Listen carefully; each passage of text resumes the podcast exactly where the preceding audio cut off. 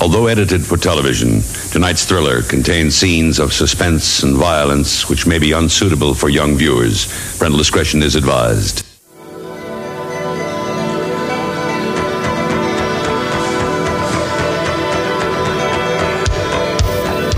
State of the art Japanese animation.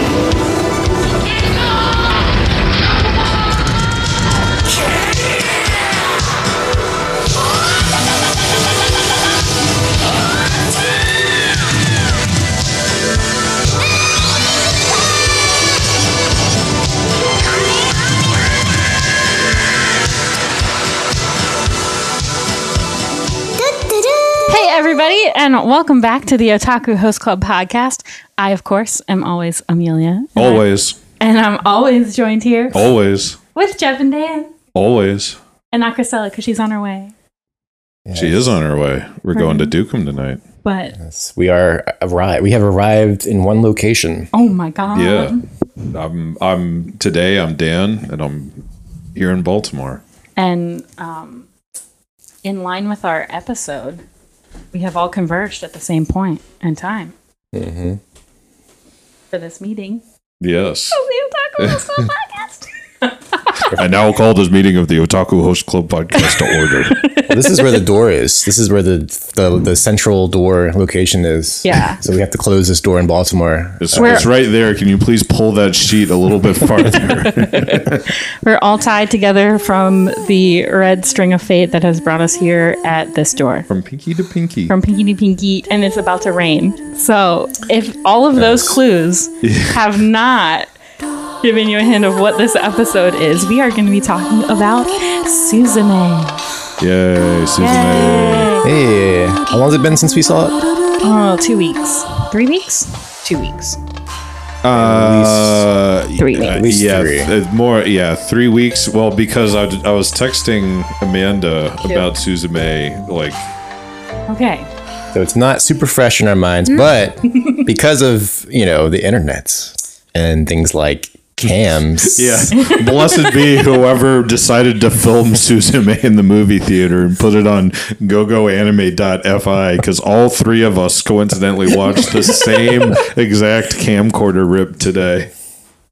You know, I had to refresh my memory, okay? It's a little Yeah, fuzzy. same, same. Yeah, yeah. Yeah. Well, yeah. So I, I, yeah, I took the liberty of finding us some some Shinkai interviews talking about Suzume that we've each uh, skimmed over, and I dug through my text messages to find where I was talking about this movie in extreme detail with Amanda for whatever reason.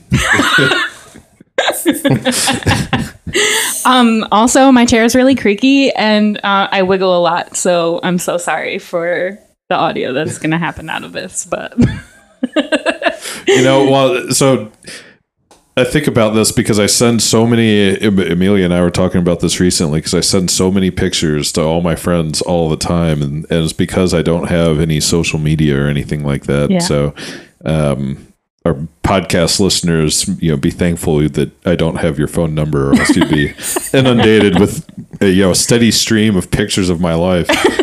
Yes, the only way, you know, like everyone else just puts it on their Instagram Yeah. to get their, uh, you know, to get their their what's the word I'm looking for? Their feedback, their like validation, Yeah. to get their emotional validation. But I have to text it directly to all the people I care about on my iPhone six with 15 gigabytes of memory. So I have to routinely delete my text conversations and all these. Like I send all these pictures to everybody all the time. Then two weeks later, I have to delete all of them to clear up space on my phone. yeah, which is annoying because I was trying to send you pictures of my life and you couldn't receive them because there wasn't any space on your phone to receive uh, them. it's selfish of me to, to just keep putting it out there, but never never taking anything in return. yeah. We need we need you to get the cloud, Dan. Yeah. We're clouding you up. yeah, yeah. I'm, I'm sure that's a solution. I don't really know how that stuff works, but Well, you know, You know, this is a cloud. it's just a cloud. Just- it's just All a virtual cloud. This is it's the cloud. in the computer. yeah. That's like when like you don't understand a term and someone just keeps saying the term at you as Yeah. if like Yeah. it'll make you understand it's, It's- the cloud. So yeah, it's a, it's a satellite. all in the cloud. It's a satellite that's constantly above us. Oh yeah, I saw that in uh, How to Sing a Bit of Harmony. Mm-hmm. yes, there it how to sing a bit of harmony. Yeah. Yeah. I totally understand that how the Mm-hmm. cloud works now. Is this going to be like Legend of the Galactic Heroes? now? We're going to mention it every episode. yeah. You get a pass on last episode because it was about OVAs, and it is the OVA. The longest OVA. Don't you forget it. Oh my gosh, yeah. I like you guys um did an episode on Trigun with the Anime Brothers. I Yeah, we listened to it did. today. I, so I, I oh really? Yeah, yeah, yeah. I felt like I kind of unfairly dominated You that did conversation. very much dominate that Yeah, conversation. I- it- and it- what's up with these pants that you hate so much? I'm so like what confused. pants? They're not that bad. Oh, Wolflet's pants? No, I, Yeah. here. What? I'll, I'll tell you what I'm talking about. Hold I'm- on a second. I feel I'm going to demonstrate this in real life in this room. Oh my god. I feel like the pants that you're describing are pants that are very normal and natural No. for most humans. When your pants And when you described these pants, I was like, pants only go down to that length, yeah. that's weird. Is like it? high waters. I don't know because I think that's a very much a, like a trend in Japan, It's in such a Asia, trend. East Asia. I feel Yeah. like guys will wear this with loafers. No, I've n- I called no him- I What did don't know call him? anyone in Asia that wears pants like this. he's getting so heated, guys. He's getting so heated. Like it, it's Isn't that like a like a business thing? it's such a business. You can see the businessman socks. You see the nice shoe. no, the businessman's socks are not because they're wearing high waters. It's because when they sit down and bring their leg up, it pulls their pant wear, pants upwards. Uh.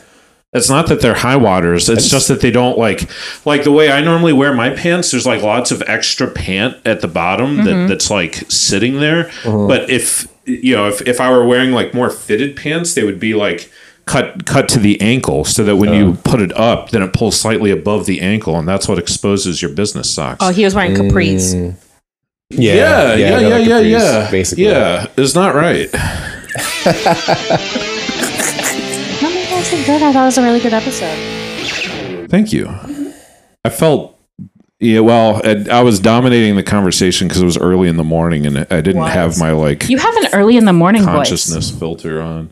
What? You have an early in the morning voice. Oh, do I? Yeah. Is it raspy? It's like, yeah, it's like deeper and raspy. Oh, interesting. Yeah. Well, I was I was telling Amanda that I power up throughout the day. that you know, when I get up, it's like I can barely function, and Mm-hmm. I just keep getting power and energy, probably up until about midnight, and then midnight I start to yeah Wane go out. down Mm-hmm. relatively quickly. Interesting. It's like my most active every day is like 9 p.m. to 11 p.m. That's when I'm like at the height of my thinking and, and brain power and productivity and energy levels. Yeah. Well, if you haven't listened to the episode, head on over to the Anime Brothers podcast. And If you wear capris, mm, mm, explain yourself. Send your Hop in our capri photos to Discord. us. Yeah. Hop in your Discord, show us your fit, and explain the merits of it well, to me. actually, maybe you might want to email us because we've been getting a lot of email. That's response. true. That's true. I have something I have to. Um, what do I have to do? Uh, we gotta, we gotta. I to somebody was, respond. yeah. We gotta, we gotta clap back. I have. Oh, that's what. Yes, I need to We clap gotta, back. we gotta litigate over here. Yes. Yeah. Um, so we got an email sent in from Justin. Thank you so much for taking the time out of your day to email us. yeah, thank you, Justin. And tell us your thoughts. So I'm going to read it aloud. Dear Amelia. Do I need to read it? No. Deku is relatable. He is me, like Shinji, Naruto, and etc. Him being insincere, nervous, and not knowing what to do is something a lot of us can relate to. Sasuke is an edge lord, but has profound moments and comes across likable after. Oh, sorry, hold on. Sasuke is an edge lord, but has profound moments and comes across likable later, just like Bakugo. From Justin. Okay. So, I thought it was gonna be rough. That wa- wa- that was uh, so bad. I have to make a confession to you guys in the room and also our listeners um, about a certain anime character in Naruto named Sasuke, who I've always said, you know, that Kakashi is my first anime crush because, like, hell yeah, mm-hmm. what a daddy. You know what I mm-hmm. mean? But it was actually Sasuke, and I didn't ever wanted to admit that out loud because Why not? Sasuke Oh, is, oh, like is an edge lord. No, Itachi is better than Sasuke. Oh, okay. But you know, like you're watching Naruto, the first the first anime you've ever seen, and you know Sasuke comes on, you're like, oh, what a baddie, you know, like what mm. an edge lord. He's like so mysterious. You want to get to know him, you want to change him, you want to help him. No, I would want to. Well, I would want to date Rock Lee. He's the complete opposite, I think, of anything anyone wants to date. No, Rock Lee kicks ass. He dude. doesn't. He's so earnest and No. emotionally available, and he's like always bursting at the seams He's with so energy. nerdy. And He's you so know, he's, he's nerdy. a very affable, fun-loving guy. Okay. like you know you're gonna have a good time if Rock Lee is there. Well, then, okay, so then you're watching Naruto. Itachi comes into the mix, and you're like, oh, I didn't know there was a brother. Hmm. Like, kind of like the brother more. So then it switches, you know? You switch to Itachi. You're like, ooh. You don't want to just do them both at once. I'm getting to that. Okay. so then, you know, you're going along, you watch all of Naruto, and you look back on your time, you know, and um, Kakashi is, you know, one of the real ones. He's been there the whole time, you know, formed these these bonds with everybody, and you're like, man, I could take all three of them at once, mm. Damn, right? damn. That is the fanfic, you know. I think that's an even bigger admittal than saying that Sasuke was the first anime crush. Are we going to see some blue drip? Like, is that going to be the next lewd drip scene? Is you with these three Naruto characters? Maybe as soon as I get the license not money, but I Do have you to get the remember license. the Sasuke meme of Sasuke getting arrested at a convention? What? No. No. It was like being, you know, handcuffed by police. No. no. Uh, it was yeah, it was just like I guess I don't know, like two, early two thousands maybe, Okay. like mid two thousands. Yeah, I just remember seeing this fucking Sasuke cosplayer being escorted out of the convention for stealing, and it was early. You know, it was be, it was a viral sort of Meme. yeah. So, so that's what I think of. Hmm. Yeah, your fuck boy. Also, Deku sucks, and he should just grow the fuck up. Well, yeah, I And don't, quit I don't know crying. how much we want to like. I appreciate this guy Justin taking your time to Mm-hmm. engage with us. I don't know if we want to lean into negativity. All I'm just saying that Sasuke, I get it. He is likable. He is a likable guy. Once Yeah. you, you know, peel back the layers of his onion. So what was this in response to? I have no idea. Do we talk about? We must have talked about Deku. I think I think you two I are think always talking. I'm always about literally talking shit about my And hero. I'll, I'll tell Yeah. you this: Bakugo. I, I like Bakugo more than I like Deku, and I, I understand the angle of Deku's relatability, although he is not relatable. Like, I guess I don't look to anime characters to be relatable per se, nor nor do I find Deku relatable to to me or, or my life experiences in this way. Uh, if anything, I'm much more of a, I, I would view myself as being much more of a Bakugo, and You're not very angry though. Yeah, I'm not. I'm not angry, but I'm like uh, driven in a in a kind of ruthless way. Hmm. Is is part of the trajectory of my life, but I've I've mellowed out. Who am I? Um, hmm. As I as my hero know. character. Uh. Oh, the the pink demony girl that. Yeah. Wait, the one, Bulma. The one, the tentacles? No. No, The uh the invisible one. no no Oh. the uh the pink the pink demony girl that break dances and has slime that comes off her. Oh, fucking slime girl, the yeah. slime girl. like kind of low key freaky. Yeah, Hell yeah! that's what I think. Hell yeah! I'll take that. Yeah. And Baku. Yeah. So I, the only thing I want to say about My Hero Academia is that Bakugo is definitely going to bang um, uh, Gravity Girl. Yeah, what's her name? Yeah. Uru- uh, Gravity Girl, Urava, Ura. I, I haven't watched Ochako. season. Ochako, Fuck. yeah, Ochako, yeah, being in my opinion the most attractive and interesting of all the female characters within generic shonen shows. Um, but You think her yes, out of all of them, yes, out of every single one? yes. What does she look like? What the fuck? The most uh, gen- the generic, most generic looking like anime girl. No, she Wait, looks the, hot. the the like ninja looking one? no, Deku's love interest Oh, yeah.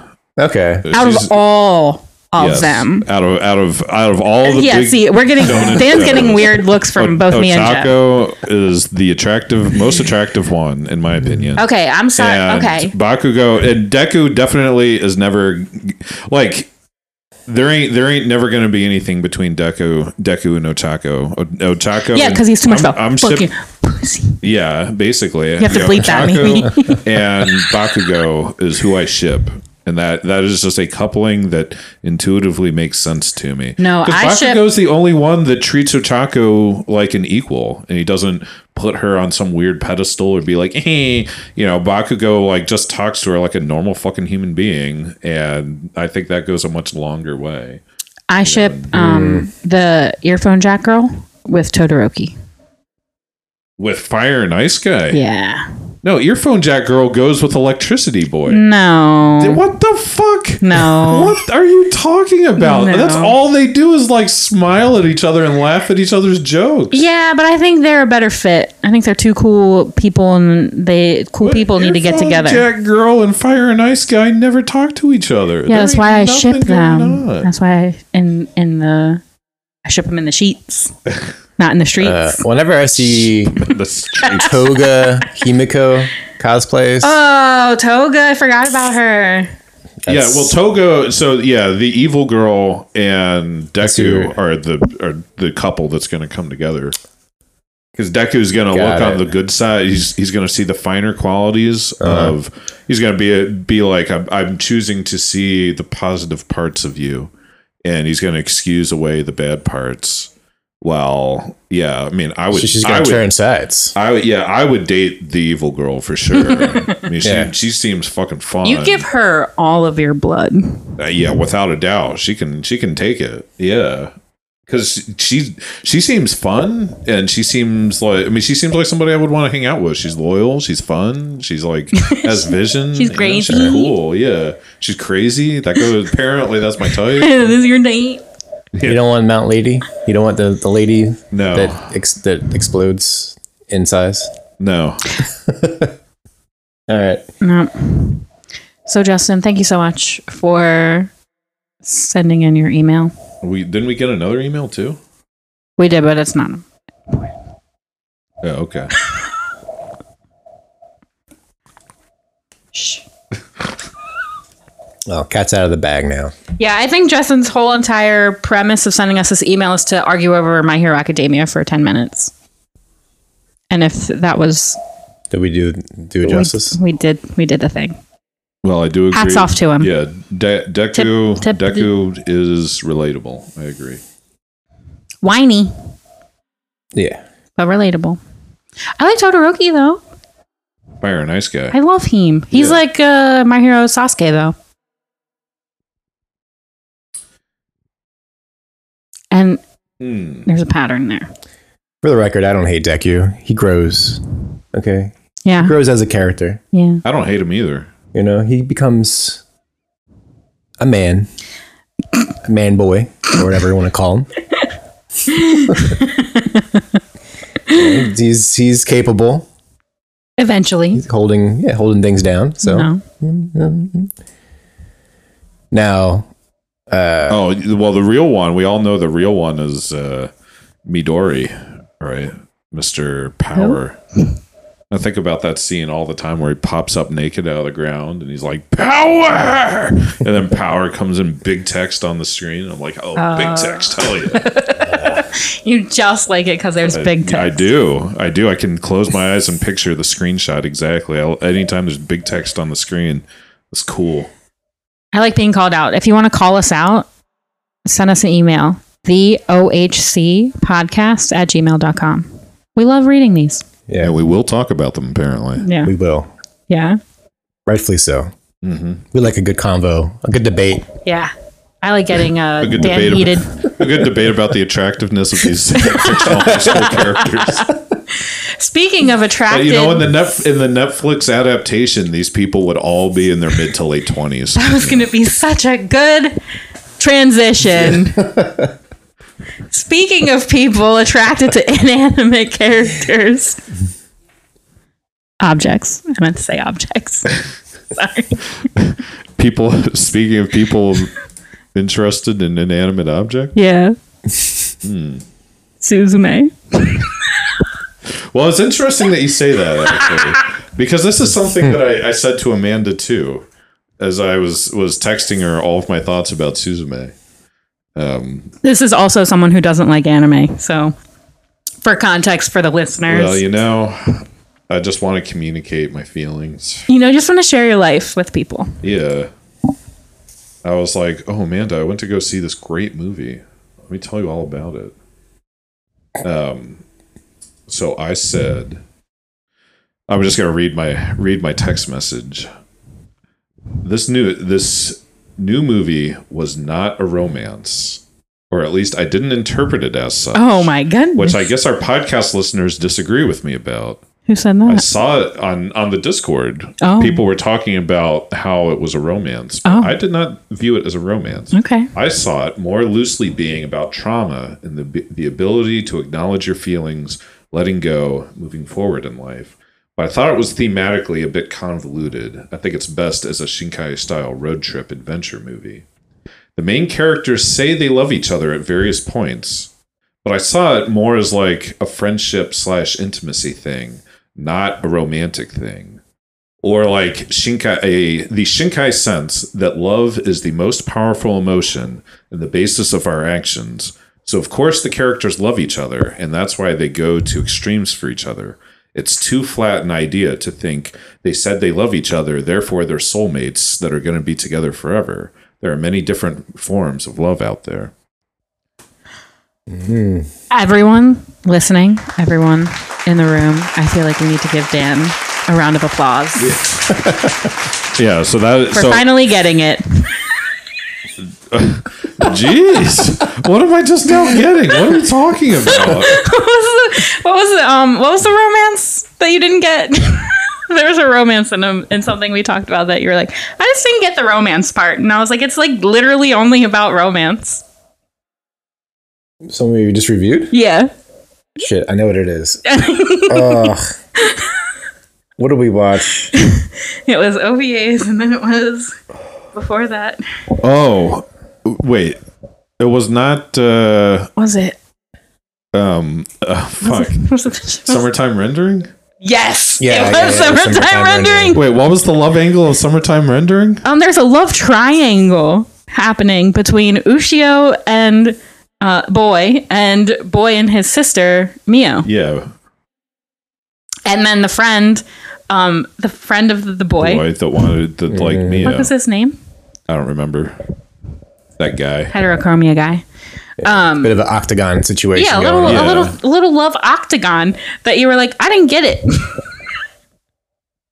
really i said that yeah, you did. You didn't, wor- you or you didn't You work like, for you. It didn't know. work. You were like, it didn't yeah. resonate with me. yeah the love the love part of It that went over my head. Well, like I, I understand. Yeah, I mean, I saw that there was a love triangle happening, but it didn't. It didn't really like tug at my heartstrings as a love story. Mhm. In Suzume, I see people on the internet.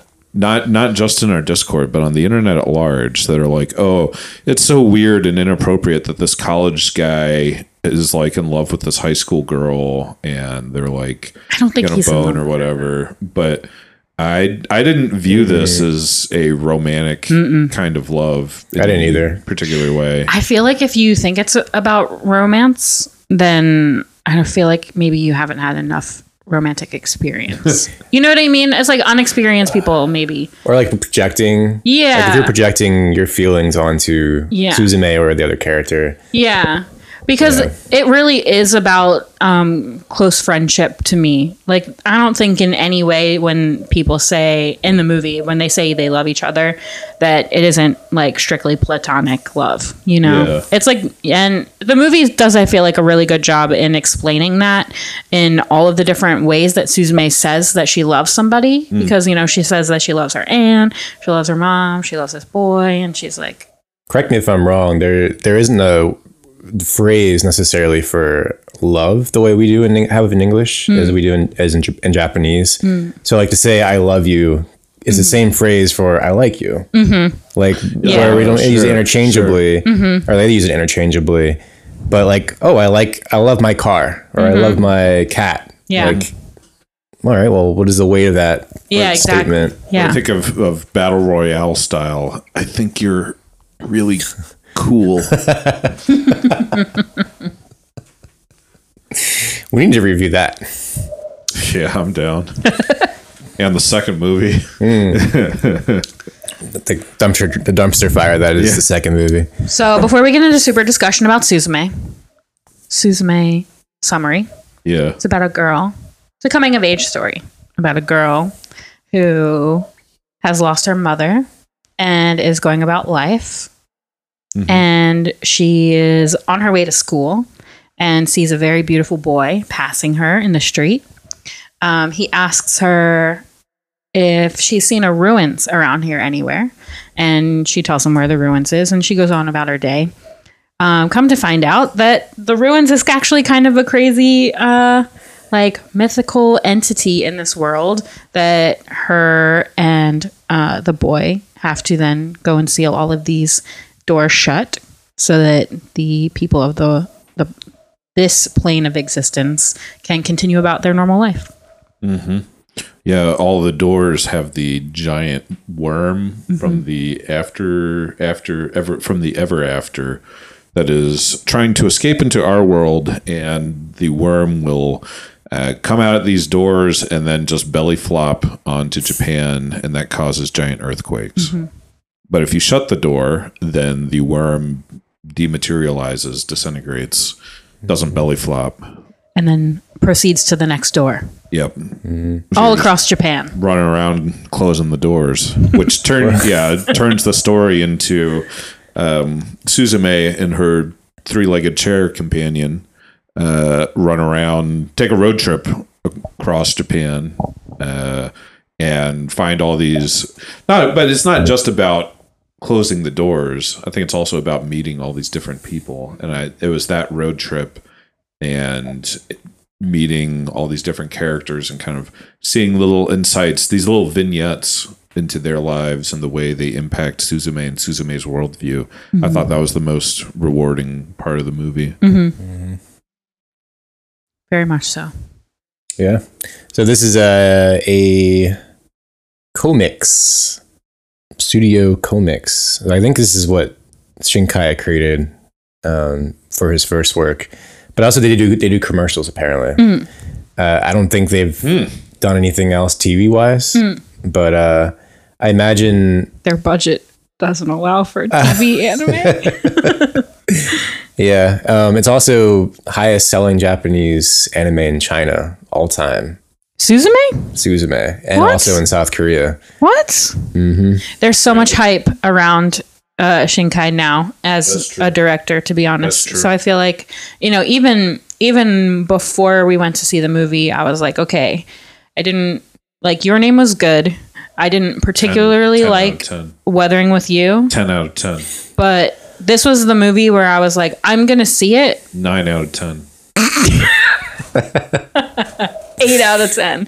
Um, where I'm, where uh, I kind of like had really high expectations going in because I was like, if this movie isn't good or different in any way, then like.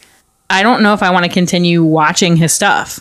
If it's just like the same regurgitation over and over again. But then Jeff gave us a little fun fact. I did.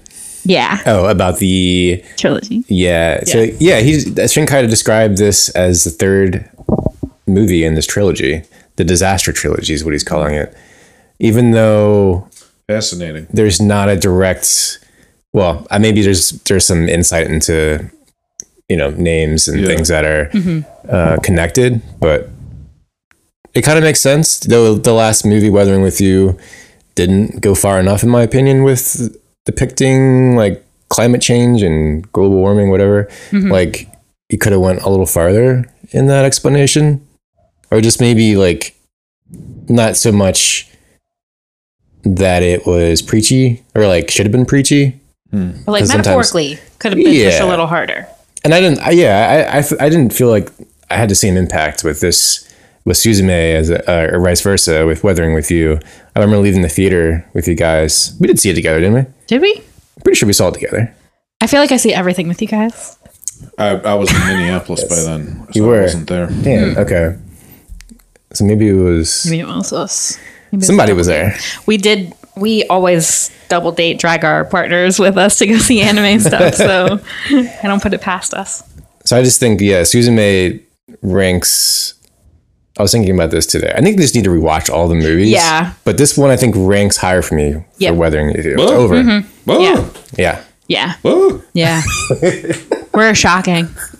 Uh, so I'm, I'm fascinated by the idea that this is a trilogy, and I, I do understand uh, Shinkai's stated through line that this is a trilogy all dealing with these giant national or these giant natural disasters that have so impacted Japanese cultural identity and the Japanese worldview. Um, so he wants to explore those emotional ramifications.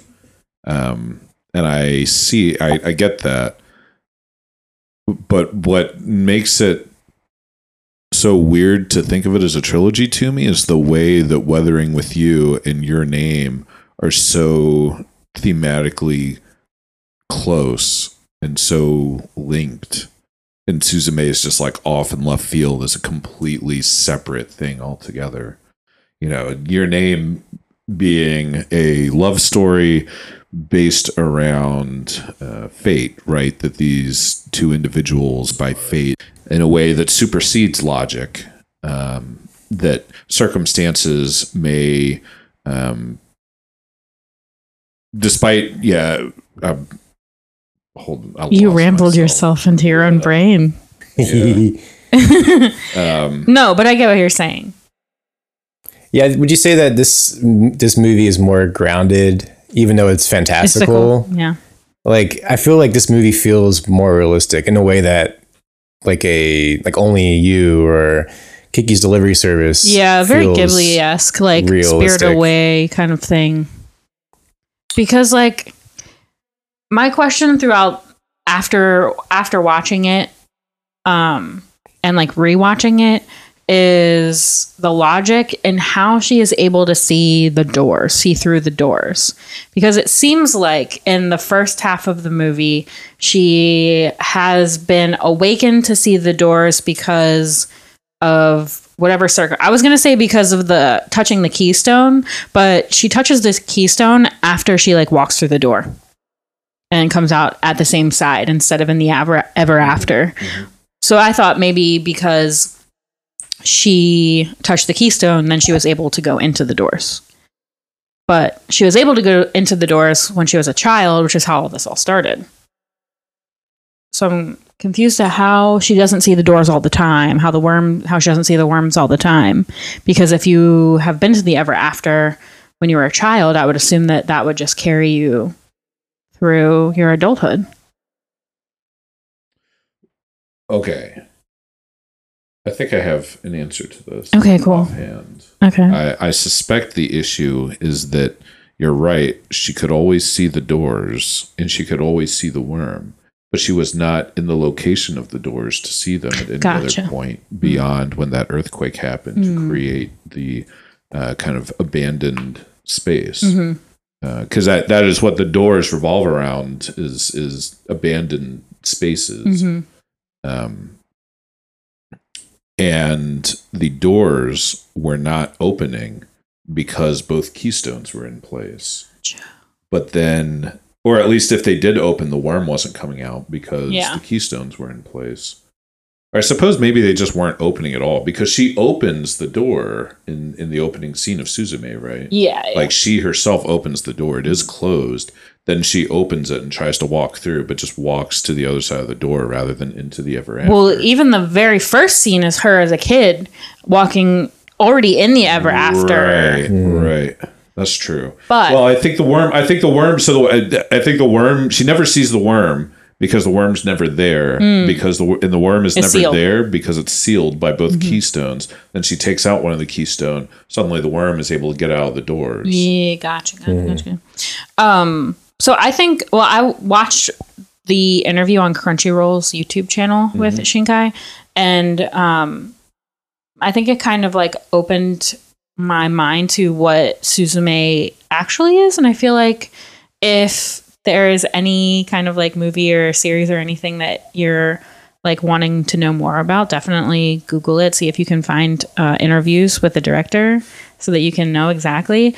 Um, because like throughout watching Suzume, like I knew it was supposed to be about natural disasters in Japan and the earthquakes. I didn't. I thought that like that was just like a thematic element that the worms were so big that they made earthquakes. I wasn't really like thinking, oh, this is about the 2011 earthquake. But Suzume actually, her the town that she lives in is to- Tohoku, to- Tohoku, um, and that's where the big earthquake of 2011 happened. So her journey starts where it happened, and then she goes all the way up the um, the islands of Japan up to Hokkaido even. Um, and I just thought that was really interesting because like I feel like us as a country haven't experienced anything like that. That's like that massively like big natural disaster Yes. kind of thing and that and he was speaking about it as if like he, like it changed him completely as a person it changed the the country as a whole Yeah. and the way they did things Yeah. like going forward and um if you think about it for our characters, that's kind of exactly what happened. She discovers these worms. She discovers that there's this whole entire other universe of things that she could be doing. And it kind of makes her regular life seem less than because she's not doing anything to help behind the scenes or whatever. And I just thought that was really interesting. Well, when when we think about how we as Americans don't have the same um, cultural reference points for natural disasters, uh, I'm I'm curious what the scale of these earthquakes are in comparison to Hurricane Katrina, and because I I, th- I think America has had similarly scaled natural disasters. And I, I guess I'm I'm thinking specifically of Hurricane Katrina, mm-hmm. but in my mind, the difference is that the U.S. is so much geographically larger than Japan. So like when we It doesn't when we yeah when we think the three of us think of Hurricane Katrina, that feels like something only marginally relevant to us because it's a long physical distance from us Mm-hmm. That in a is true. Mm-hmm. totally different part of the country with uh, so much of, of like American cultural context of like all how all these different regions. You know, people say that the USA is like if the continent of Europe was just one country. You know, where there's like vast cultural differences and political differences from region to region within Mm-hmm. the USA. So when things happen in New Orleans, I'm like, man, I, I ain't ever even been to New Orleans, man. Yeah. Um, My experience of Katrina was the um, roof leaked over our bed, and that was it. you know, very, very Yeah. minor. And and I think also this is the difference between a Japanese sense of communalism versus the American sense of rugged individualism, where when things happen, like her Hurricane Katrina, the American reaction is kind of like, "Man, sucks for those people." But when stuff happens in Japan, maybe the reaction is more like, "Man, this sucks for all of us." Mm-hmm. Yeah, I keep thinking about those twisters and tornadoes, you know, that have happened this past month. They seem like every, like every every couple weeks or every week there was a new twister. Or mm-hmm. It's like wow, like Is it, Twister the slang for new public shooting in Texas? Oh, it might be. yeah. That also is in the news like every single day. And I'm going to Texas next week. Like, damn, man, me and You better Aaron watch get shot eating. Yeah. We're Okay. at 200 or 200 mass shootings this year already, just about. Ugh. But uh, that's a whole different kind of disaster. Yeah.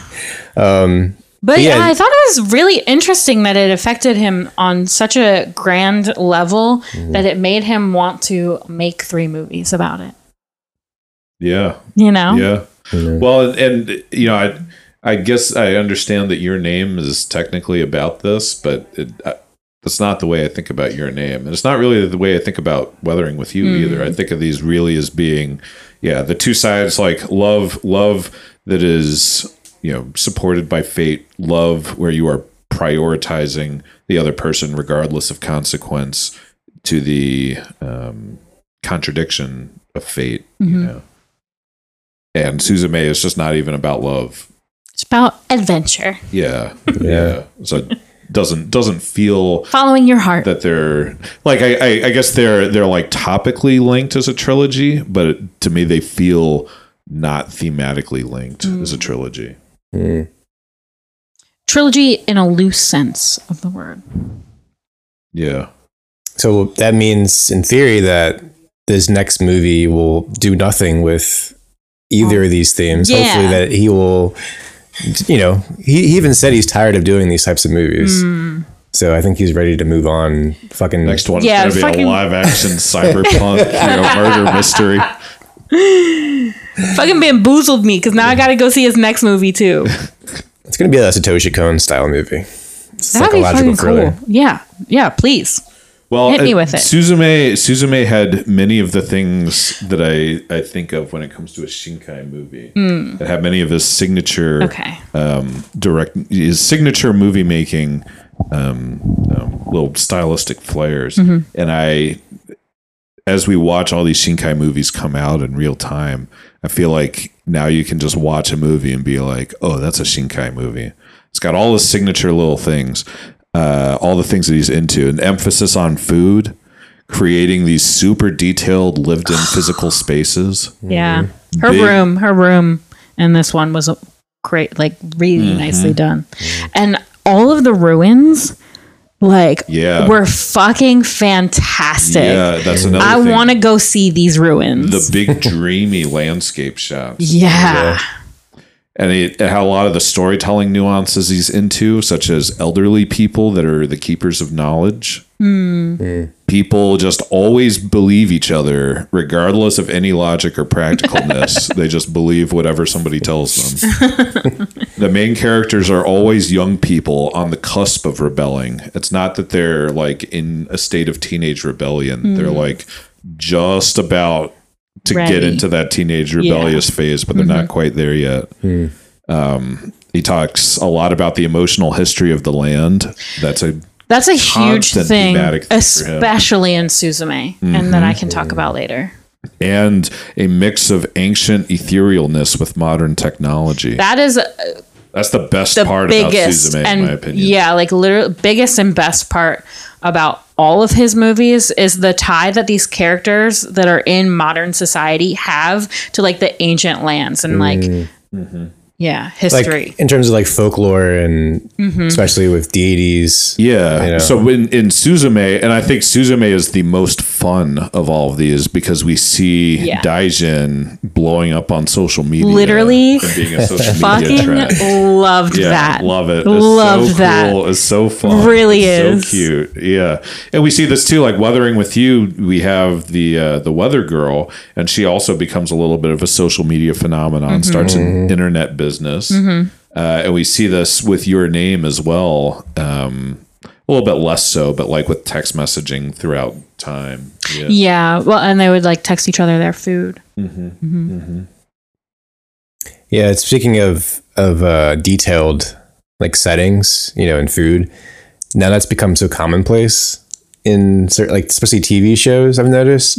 Yeah. You know, even um, I bring up Super Cub a lot, but that's that's one where I'm like, this wouldn't probably be without uh, uh, Shinkai movies.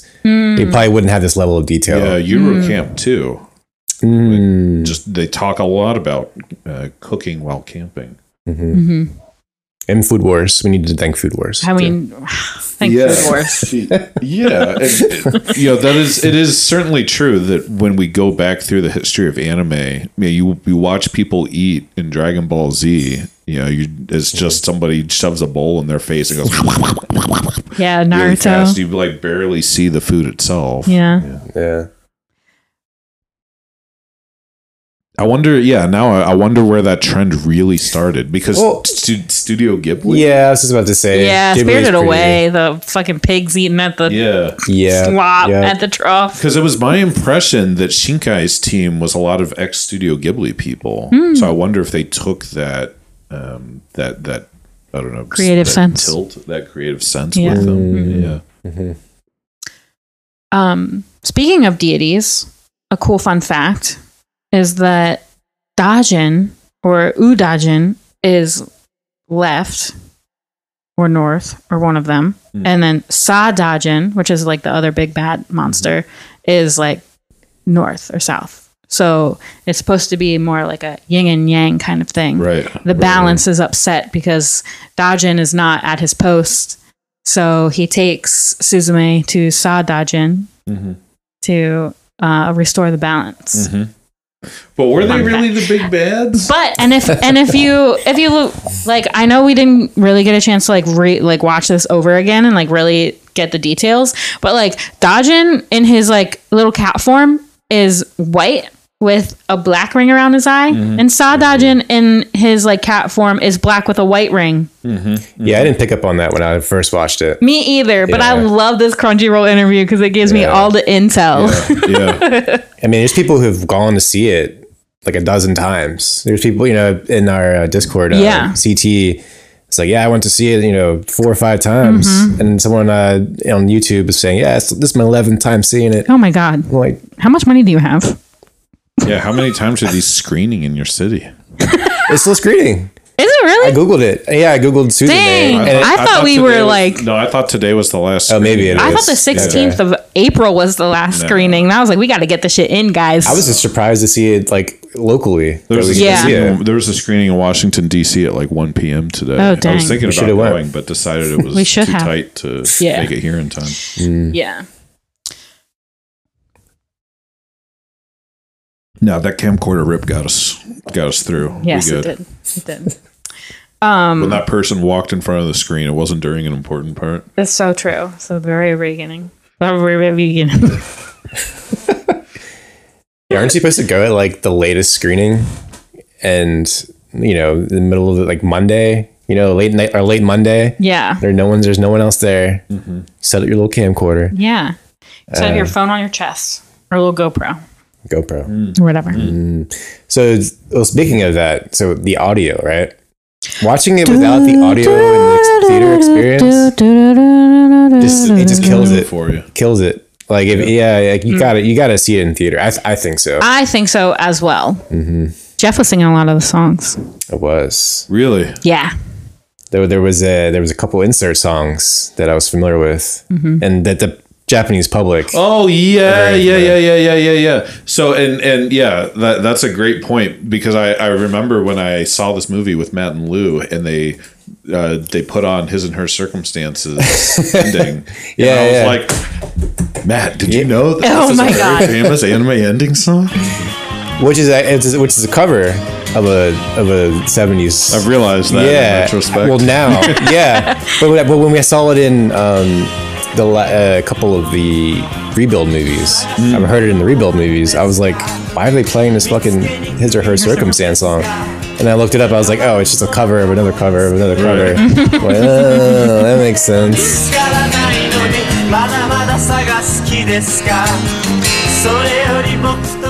so the song we're talking about, uh, another song is Rouge no Dengon, which is a Kiki delivery service song. Okay.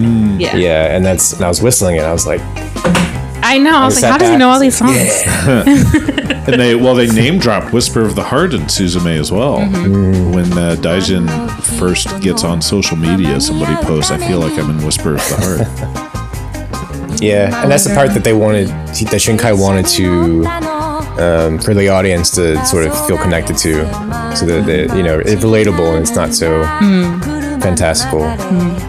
Yeah, he. The social media part I thought was done so well. yes, Oh, I it agree. was. Daijin is so fucking Yeah. cute. Yeah. And I really hate that Suzume yelled at him. Yeah, well, you know, Dai- Daijin is is an interesting character worth worth digging into a little bit Literally, because they, you know, Shinkai references him as the antagonist in this interview, and he also, um, I forgot what I was going to say.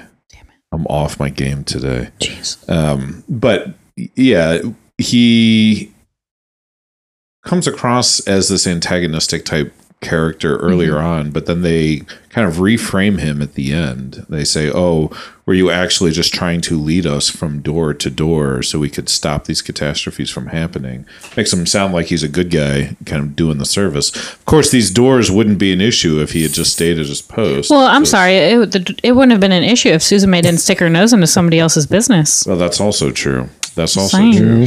I'm sorry. When I look at a rock in the ground that looks like a cat, my first instinct isn't to pull it out of the ground. It's probably to like give it a little pet.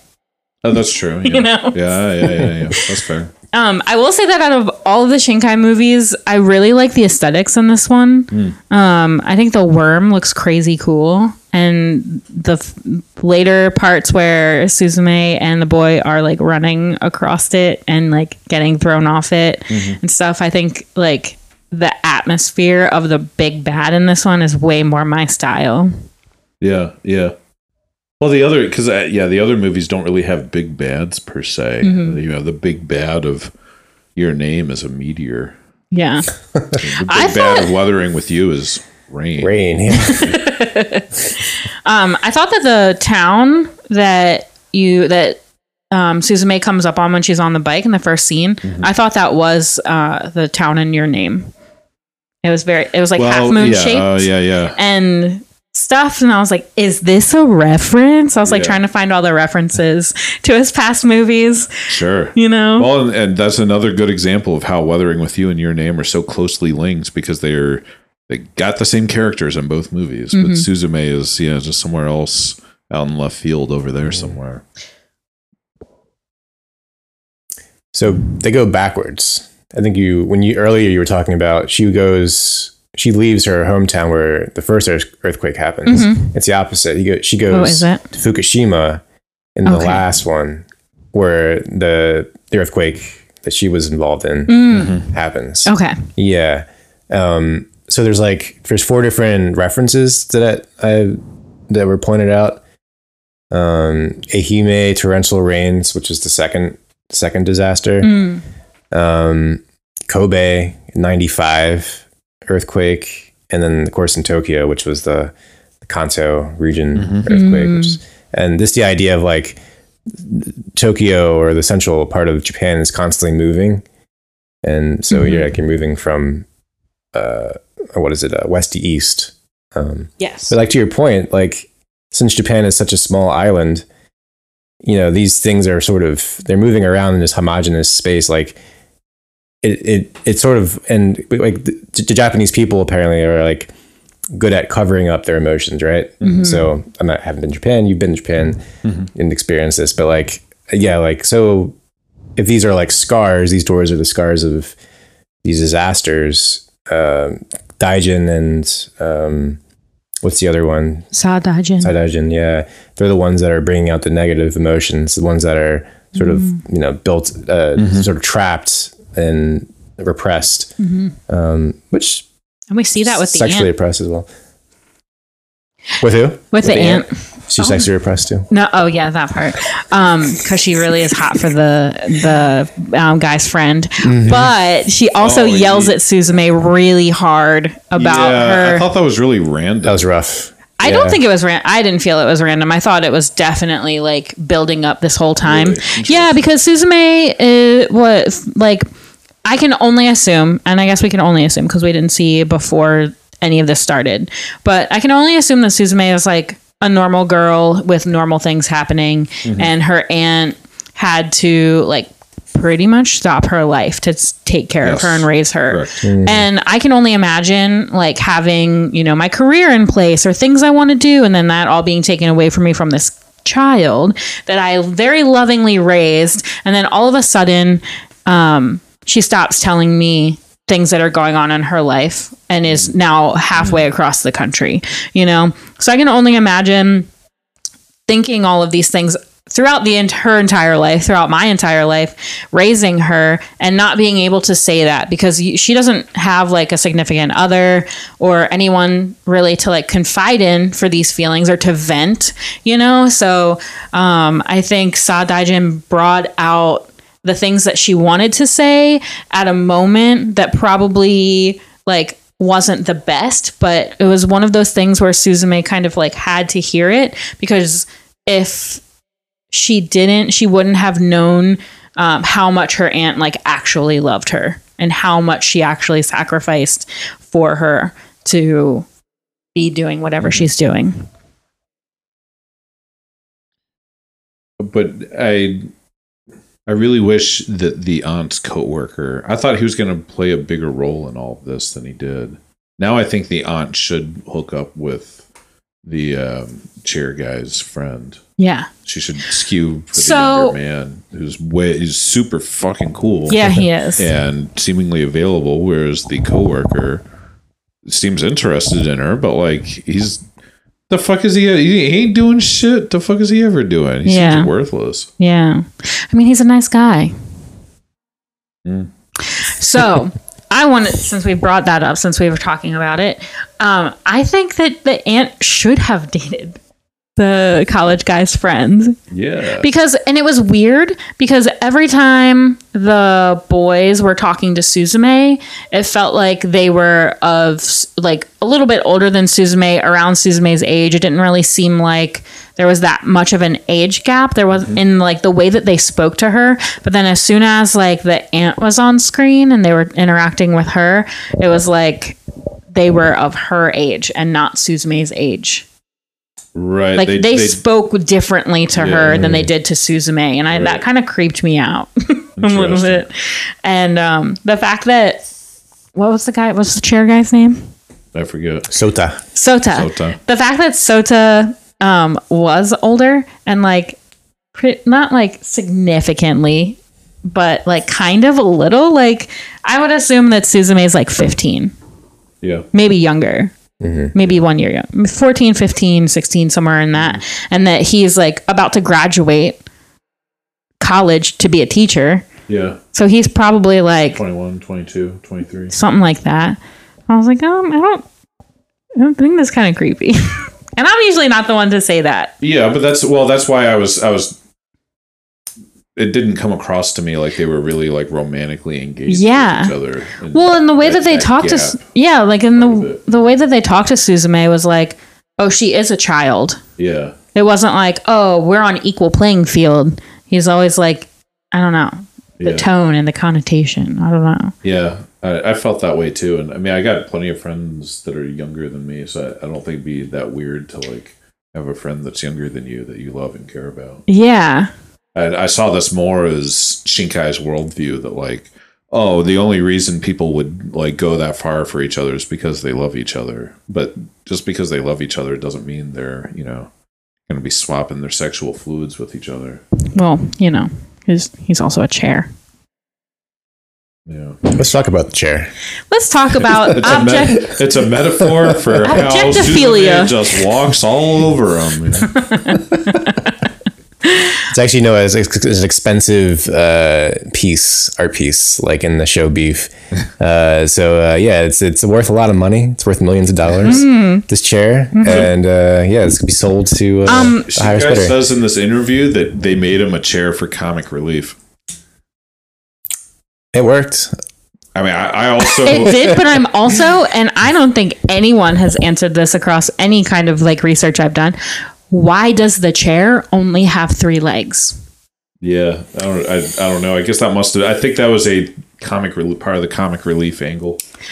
I Because- just, you know, I I liked it, but it's not LOL funny. I mean, is this really Shinkai's sense of humor? Like, it's Kind of Pixar, Pixar-y. Yeah. You know what I mean? Like the lamp. Yeah. Or like a Toy Story lamp. You know, like, and I Yeah, feel like, Or like the slinky dog yeah. from Toy Story. yeah. Um, and you know, like I've seen, like I know that by the end, the chair was the chair from the chair because it's the chair that's existed this whole time. Mm-hmm. But also, the chair in the flashbacks with the mom had four legs, yeah, they lost a leg along the way. and I really need to know what happened to the other leg.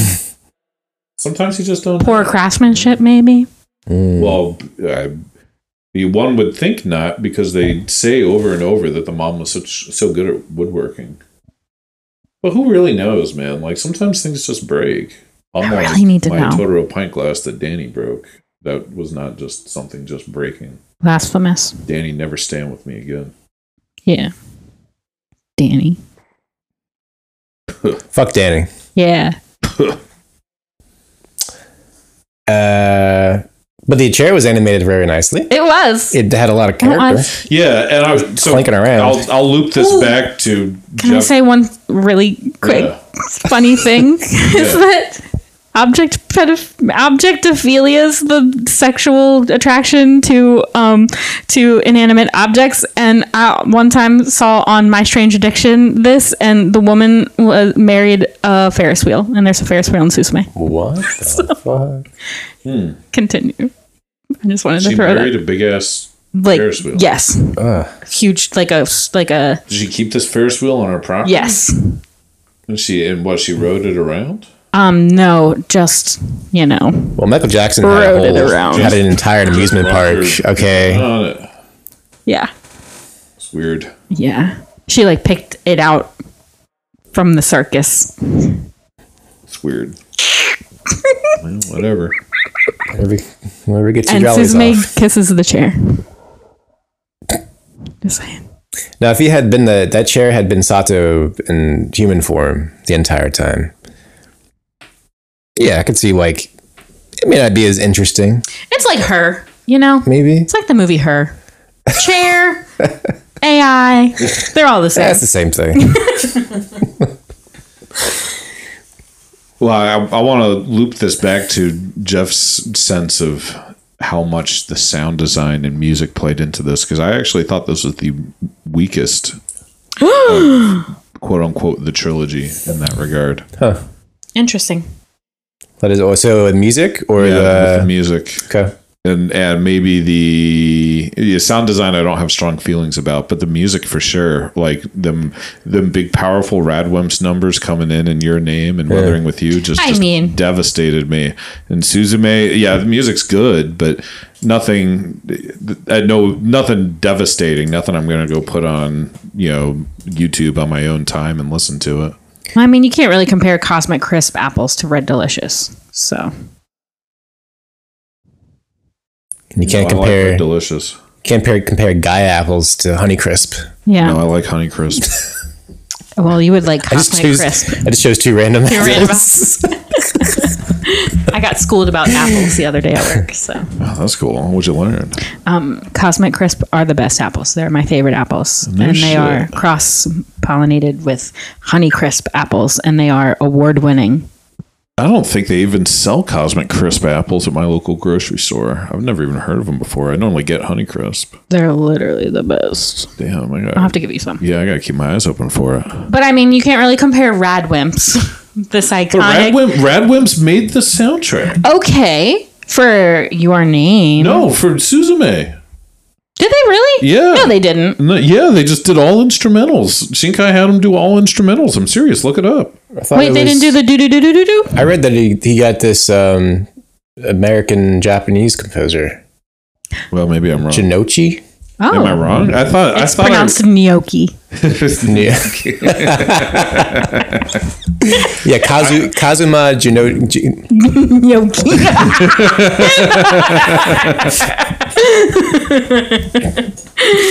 he worked on Ghost in the Shell.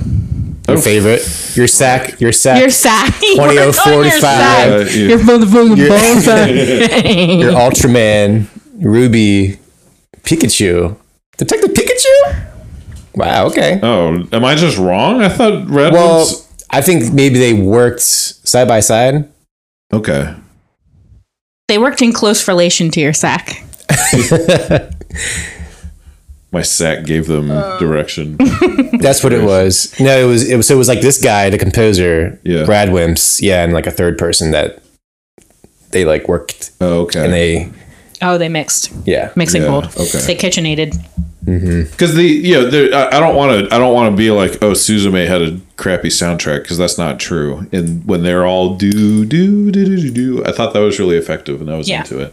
But it, it did not, you know, like when I when I compare that to that uh Radwimps like Yeah, no. I mean, like- from your name in that montage, I'm like, yeah, dude, I'm losing it. I'm losing it. Yeah.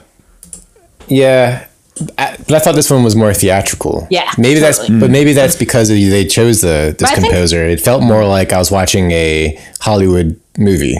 I think it don't was um subtle, but in an effective way. Okay. You know, Word. because it wasn't like it was like very specifically placed. Yeah, this is the first time that I've watched a movie, and I knew the music before I watched the movie because of amazing. how popular the theme song was. Okay. The do do do do do. That Yeah, yeah. I don't know. Interesting. Like I was like, what? This is another. do they? Do they? Do they? Uh, do a cover of this song too? Nope. So wait, let's let's go back to Daijin. Does Di, does, does Daijin qualify as an as an antagonist?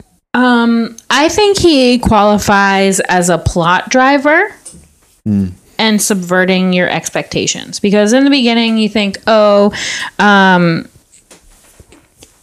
well, I don't know. In the beginning, I thought, oh my god, look at this cute cat, and he talks and he talks to Suzume and he like really likes Suzume. That's so cute. I want Yeah. a cat to come to my window looking haggard, Yeah. and then love me more than anything in the world, and puff right up. Yeah. Um, uh, I really love that transition of of uh, But I- when Suzume. Lo- Sorry. I really loved loved the uh, what He's like QB from Madoka Magica, oh, though. he is. Yeah, Except for QB is a little more evil. yeah, But like in that moment when he's like, "But you, you're in my way," I was like, "Oh my god!" Chills down my spine. I was like, "Oh my god!" And then he turns him into the chair, and I was like, "Holy shit!" yeah. That part had impact because it really comes out of nowhere. You're not Yeah. expecting that. I'll say the first half hour, tons of impact. Yeah, the most impact. Because you know you're getting all of the setting the story like you're getting all the sense of these characters like mm-hmm. but not fully but like so i feel like in that in those like beginning moments you're like oh my god what is this? You know? Because like he kind of looks like the statue but it kind of doesn't correlate until you see him and he's talking and you're like oh that's got to be from this supernatural thing that just happened with suzume at the pond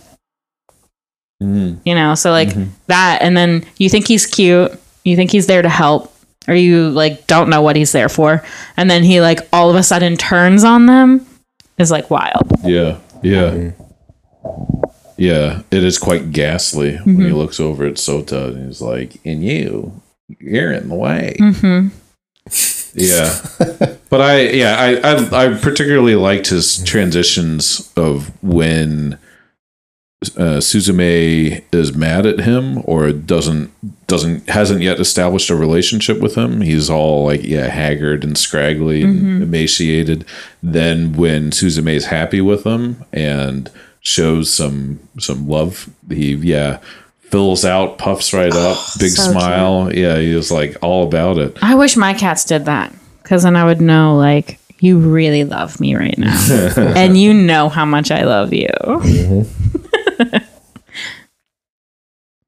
Yeah, I I felt bad for Daijin insofar as it must be really annoying to just be stuck battling this worm forever. Mm-hmm. Yeah, I, I totally I, I didn't think of him so much as like a bad guy per se because I I mean, he just wanted to get the fuck out and have a vacation. And Yeah. who, who can blame him for that? i can't He's been working hard for a long time. He deserves to mm-hmm. have some fun.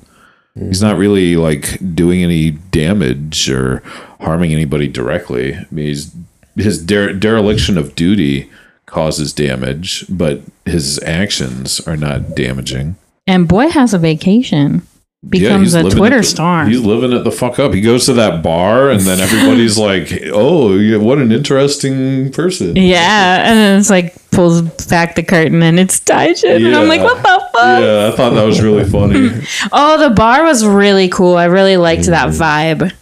Yeah, I thought all all of the uh, the side character vignette parts were awesome. Mm-hmm. That was the most rewarding part of the movie to me. It Kind of felt like it could be in the same universe as Tokyo Godfathers, that bar. Mm, yeah, You know, like, totally. the drag bar. Sure. yeah. You know, had that, that. same sort of coziness and, you know, it felt like you'd been there, like you were, Mm-hmm. you know, felt tangible. Mm. So that, so that character, what was her name? The one they meet who owns the bar. She picks her up in her car at a Yeah. bus stop when it was pouring. Yeah, which is a very like Shinkai thing to do insofar as I, I think we're so far, at least in America, we're so far beyond the idea of picking up hitchhikers Hmm. by 2023. I thought you just meant like in the rain because of like water oh, and no. weathering with I'm- you I'm- well, and I'm- Garden of Words. The Shinkai sense that people just like they just totally believe each other, no matter what comes out of their mouth. They're like, "Oh, word, yeah, of course, very interesting." You know, that like, yes, this this uh, lady is going to pick up a random hitchhiker and and just like believe everything out of this girl's mouth, you know, without really thinking too hard about it. Like, well, you want to watch my kids? Yeah. Want to babysit my kids for me real quick? Literally, no. Yeah. Those kids were awful. Those kids look like they were fun. I actually did laugh out loud when the, that car scene when uh, the chair, you know, to, uh, Sota was stacking things. Oh my yeah. god! you know, Yeah, I, I had an audible. that was actually Chuckle. really cute.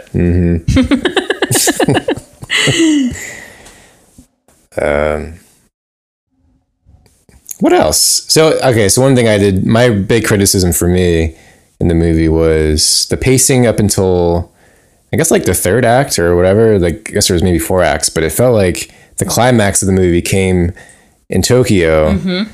and then it kind of switched gears to the road trip, Back to the road trip. back to the road trip. Essentially, yeah, it's mm-hmm. like okay, Right, that the the climax would be when Sota becomes the new Keystone. Yes. Then they have like an extra forty minutes of film where they resolve the consequences of the climax.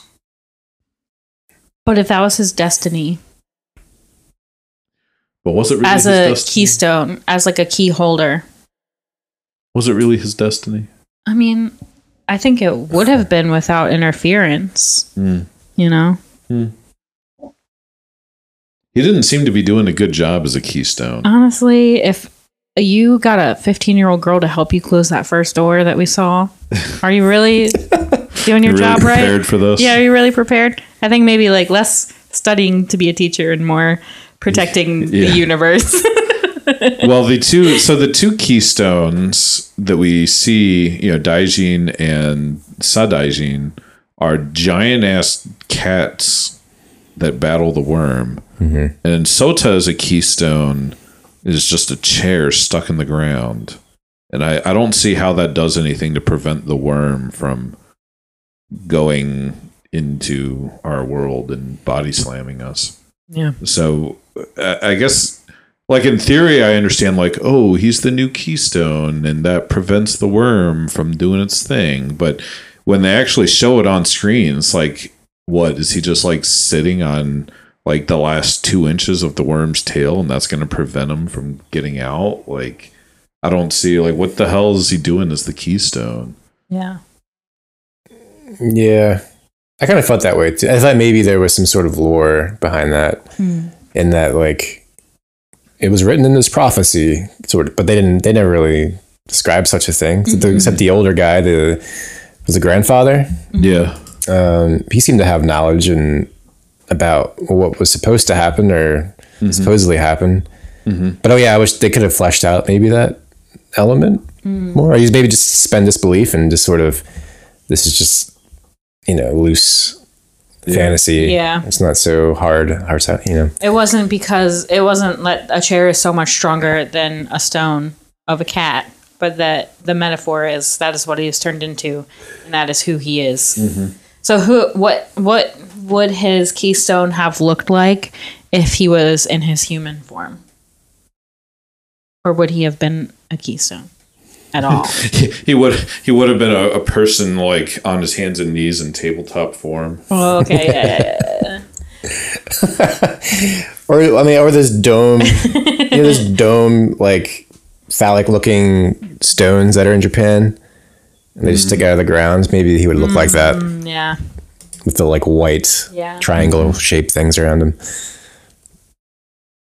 Isn't there an episode of Patlabor like that? Remember they're like in the woods and they mess they like fuck up some tree. Hmm. Do you remember that? Remember that's in the TV series? Am I remember do Greg? not have a clear memory of this, Okay. but I believe you. It's like one of the only supernatural episodes in Patlabor. Uh, Anyway, but don't fuck with the deities. don't fuck with uh, shrines or anything like that. Yeah. Yeah, well, you know, this is this is a, a great Shinkai-esque moment, uh, or a great Shinkai moment that displays what I'm talking about at the very end when the aunt is um, traveling by bike with Suzume in the back and the two cats up front, and she asks Suzume, "Who are these two cats?" And Suzume goes, "Oh, they're like gods," and she's like, "A word." That's cool. I'm gonna believe everything you say. Yeah, that's Yeah. totally a, a Shinkai way of, of conveying information. People just say whatever, and everyone else in the room is like, "Oh, word, that's cool." Well, they did just have like a very emotional moment of them like reconnecting after she said the, the mean stuff. Fixing the sunroof of the car. Yeah. And so I guess at that point you would be like, oh, she's telling me the truth then. Mm. Because we just had this big emotional moment. I feel she if wouldn't lie to me now. Yeah, I have a very close relationship with my parents, and I don't lie to them. But nonetheless, I feel like if I told my parents that these two cats were gods, they They'd would not. like- yeah, they might feel like, "Is that really true, They'd be like, okay, Daniel. yeah. Okay, Daniel. Yeah. Sure.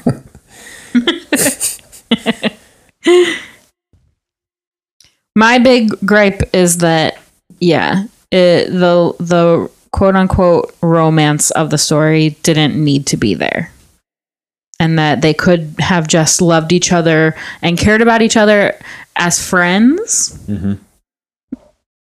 Mm-hmm. and the fact that like they like it felt like like it was like last minute that they loved each other and that they would go through this much trouble to keep each other i felt like that was thrown in at the last moment to like get your emotions going Hmm. or to have something to relate to Yeah. Well, because it could have just been about suzume coming of age yeah. finding herself Yeah. finding her path in life i didn't need any of the story with the with the brother or i mean the um Sota. Sota Yeah. yeah, I agree. they're brother and sister obviously this is a siscon show so but yeah um i just felt like it didn't need it I agree, and I that that is in line with my general criticism as well. That this is not as focused as the previous Shinkai movies, and it suffers for that. It would have been stronger if it was just about suzume's journey I agree. Mm. I agree.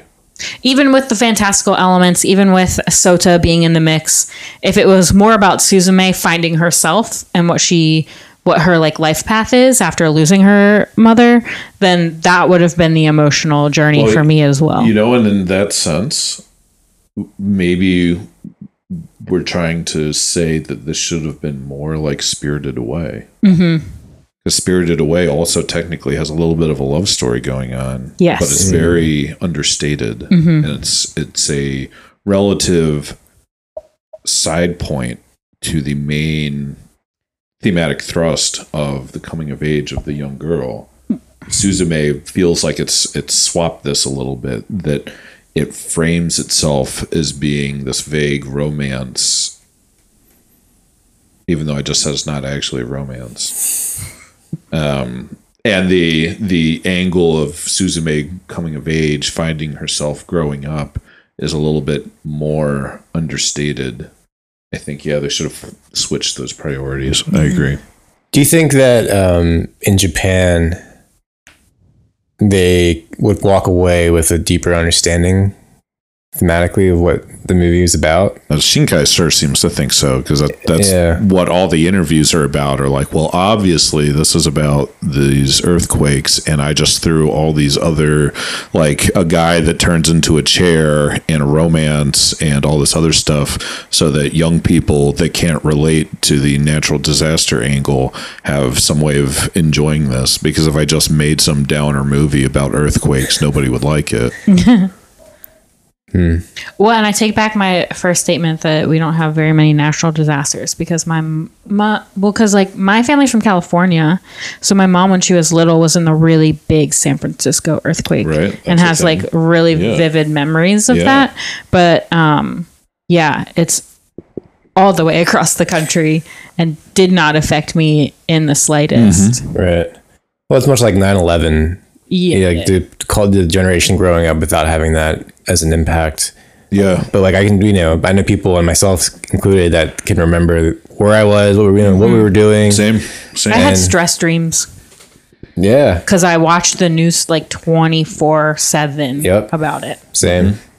Yeah, but um, that was my takeaway, and and for me, like whenever there's sort of um, so I didn't I didn't feel emotionally affected until the end when uh, Suzume is like she can see her younger self looking for her mom mm-hmm. and like sort of that interaction and like calling out for her mom. Like anytime that stuff like that happens in, mm-hmm. in like a in, in media it always like mm-hmm. There- uh, pulls yeah, at my heartstrings. And like being lost and like not having grounding. yeah yeah like a mother figure. But i got mommy issues. so it's okay.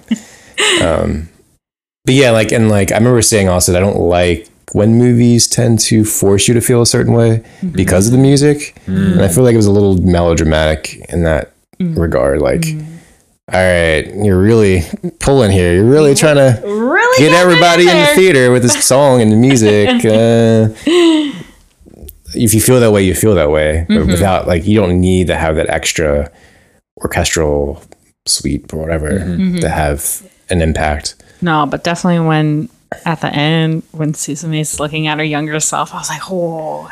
The, the I love a mm-hmm. full, full circle moment, and the journey has come full circle. Mm-hmm. And she handed her the chair, and I was like, "Oh my god, we finally get to know why it only has three legs." And then I was like, "And credits." Yeah. And am I am I correct in remembering that Suzume is wearing Sota's boots when she is in that scene? It. Doesn't she like have to put on Sota's boots at one point, but they're too big, so she ties them weird? Oh, yeah. Well, that whole like road trip because she goes back and gets a shower Yeah, and then puts on his clothes for the road trip up. yeah. Yeah. I wonder if there's any significance to the idea that when she Oh, she walked a mile in his shoes. Yeah, yeah. or well, I I was I was thinking when she finds her younger self, she was wearing Sota's shoes, and could this be viewed as some kind of metaphor of her growing up or her like assuming adult responsibilities or, Mm. Oh, or becoming sure. influenced by Sota? Yeah. Yeah, this is her. This was her first Aaron. Literally, you know. Oh my god, it was her. It was her first first Aaron. Aaron. Was so cute, and it was heavily documented. Yeah. All right, favorite scene. well, I, there's there's one other thematic thing I want to touch on. We which said is favorite scene though. Is this? A, Go ahead. go ahead. yeah. The uh, abandoned, abandoned, the focus on abandoned spaces. Your turn. because Shinkai says that that was a big angle of this was the way that so much of Japan is abandoned as people you know leave these disaster areas they don't come back um and I don't think about Japan in that way myself but then I don't live there so my my experiences in Japan are focused on real limited geographic spaces.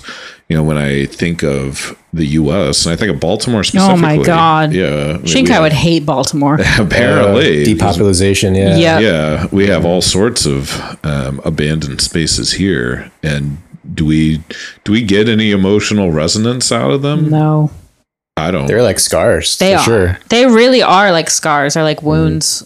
You know Hmm. that the city does not tend to. Yep.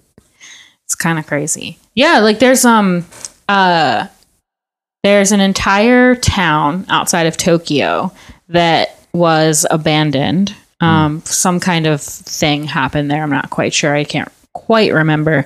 But um the government is selling houses from there for extremely cheap to get people back in to repopulate the city. Let's move that. I think we need to move. And I think we need to move. They're like eight bedroom houses for like ninety thousand dollars. yeah, we can afford that. And it's like if our government cared a little bit, we could do that too. Yeah, I know. You know what I mean? Yeah. It's yeah. like they take such pride in where they live that like they want to re like this town has been unpopulated and it is like a wound for the people of the country so we need to like rehabit it to create the same mm-hmm. vibe and bring life back into it mm-hmm. like that's so cool i would move there but i need a visa so if anybody is listening and wants to sponsor my work visa in Japan, I would hit up the OHC Gmail. and we will, Amelia will move to the abandoned town. I will. It'll just be I'll you. be a new YouTuber. I'll uh, explore the abandoned. that- yeah I hit will. that shit on the ground floor. I will explore. yeah. Uh, that happened in Detroit. Um, you know, post uh, industrial um, boom or whatever, um, white flight, whatever you want to call it, and a bunch of artists moved there in like the 2010s. These Actually, huge, you know, like huge um, warehouse spaces. yeah, we had um. There was a um uh, person from Detroit that we hosted at um at Rope for a weekend. He like took it over and turned it. He, he did really cool stuff with rope. He turned it like one of the front rooms into like the one wall was like a Taco Bell from the 90s kind of. It was so cool. And he was from Detroit and he was from that like movement of like there's like like an artist like commune basically um kind of like uh like Franklin Street was like way back in before COVID. But So what I'm trying to say is that all the artists from Baltimore should Should move to, to Japan. Japan. Yeah. Yeah. I mean logical. Yeah, and it sucks because like, not to go too off. I'm already off on tangent, but like Baltimore has the same issue. Like artist spaces are being um, bought up or uh, burnt, no, not burned down, but um, I mean they do repurposed. And So uh, it's not as the the creativity here is uh, threatened because of this. So I don't know. Yeah. Mm, just kind of sucks. But It does. It really does. cheap spaces are good. I agree. Put that on a shirt. We do work at a print shop, so For the moment. We couldn't put that on a shirt. Yeah, for the moment. all right. Favorite uh, favorite scenes. Yeah, favorite Do we scene, have Dan. any? Daijin is a social media phenomenon. Every single one. That was pretty good. Damn. Jeff. Or do you need time? I, have a did like the uh, the battle between Daijin and the worm when they're uh, in the like you know the it's like Hades basically, Mm-hmm. and everything was red. And then at the end of the battle, the sky opens up like in Ava, and it just like turns blue. Yeah. Yeah. I don't know. Just, I, the scale, the scale in which they like animated Daijin moving through the space, it reminded, it reminded me a lot of uh, the Cat Bus in uh, the Ghibli movies. Just a really high skill set, and in that, I don't know. I could watch that over and over again. Yeah. I have um one very specific thing and then a couple just like random things. Um very specifically though, the first opening scene where Suzume is walking through the ever after with um like mm, not with um she's walking through the ever after and it close up shots to her shoes and she stops in the grass and she sinks down into the mud a little bit. Oh, right. I know exactly what you're talking Fucking- about. Yeah. Amazing. That animation just like really like sets the tone for like what you're about to see because not only is it like hyper detailed but like it's so realistic and like gives weight to her as a character. Um, that it was just like mind blowing to me. I was like, shit, we're in for a fucking treat tonight.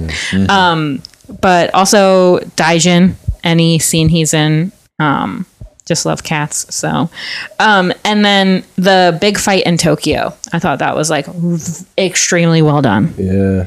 No Demon Slayer meat trains here. Like it was so well done.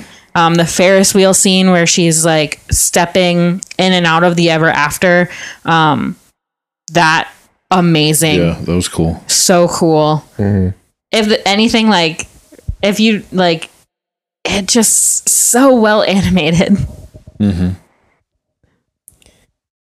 Your phone keeps vibrating. It's popular guy. So popular. That's the that's the group text of one of my bands. Oh, oh, okay. So popular. They're talking about the new Radio Birdman book, for the record. Hmm.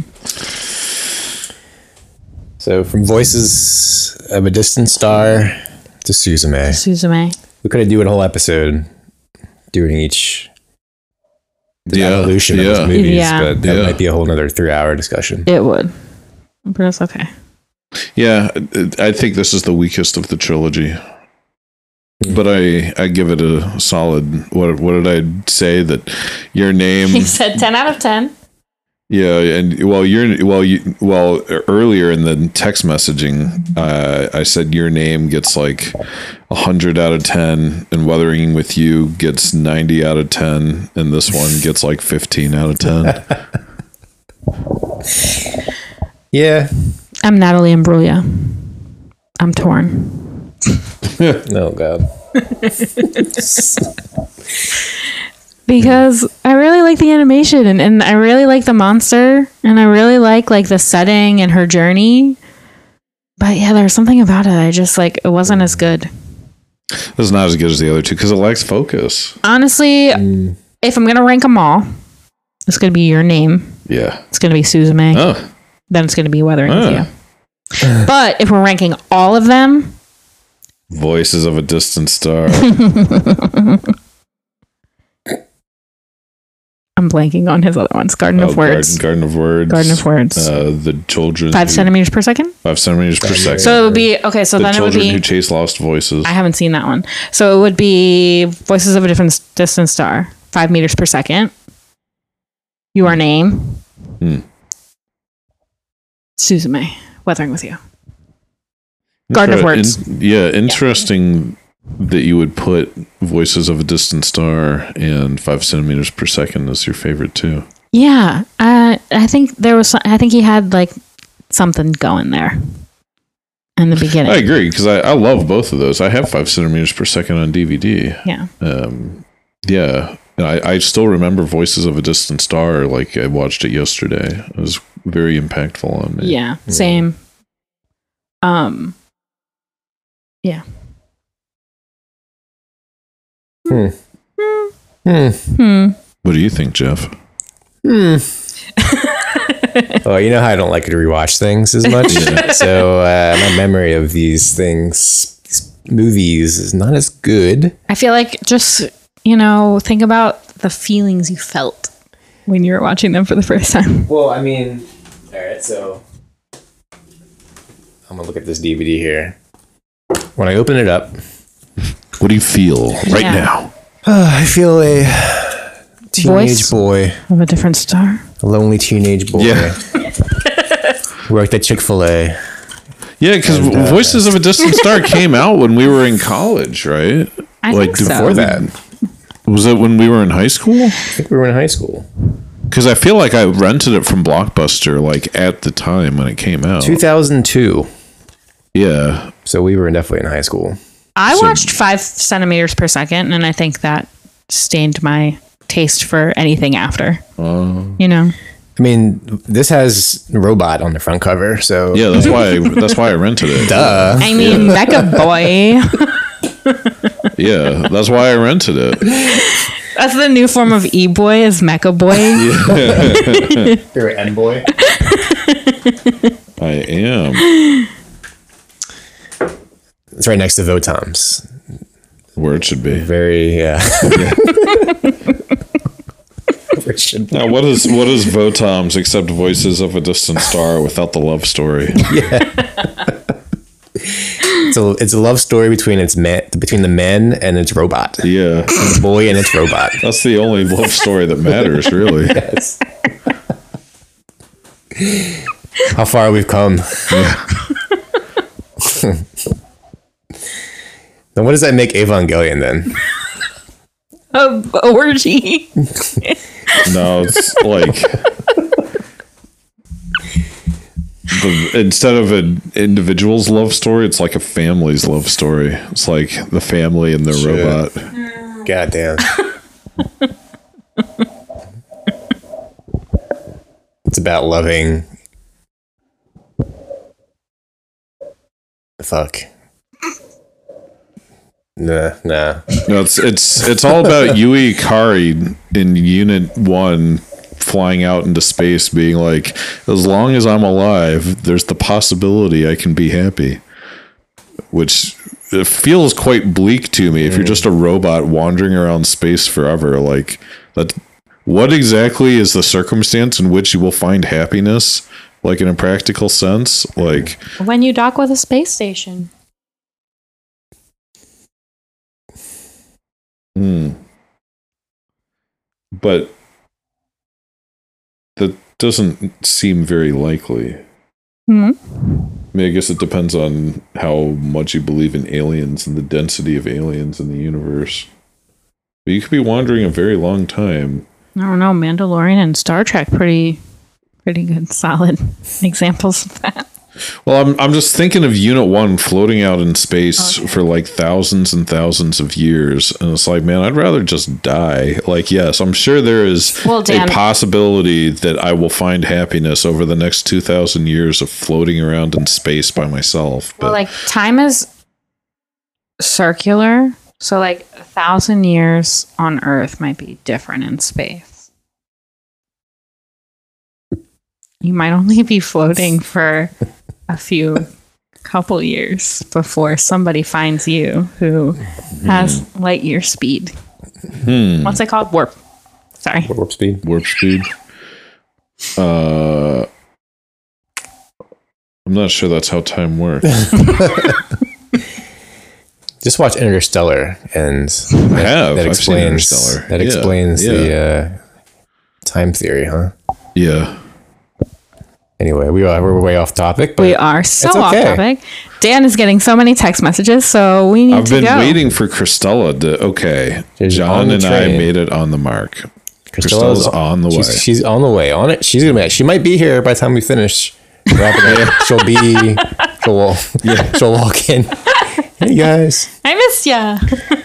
Yep. We're going for Ethiopian food tonight. Mm-hmm. So Delish.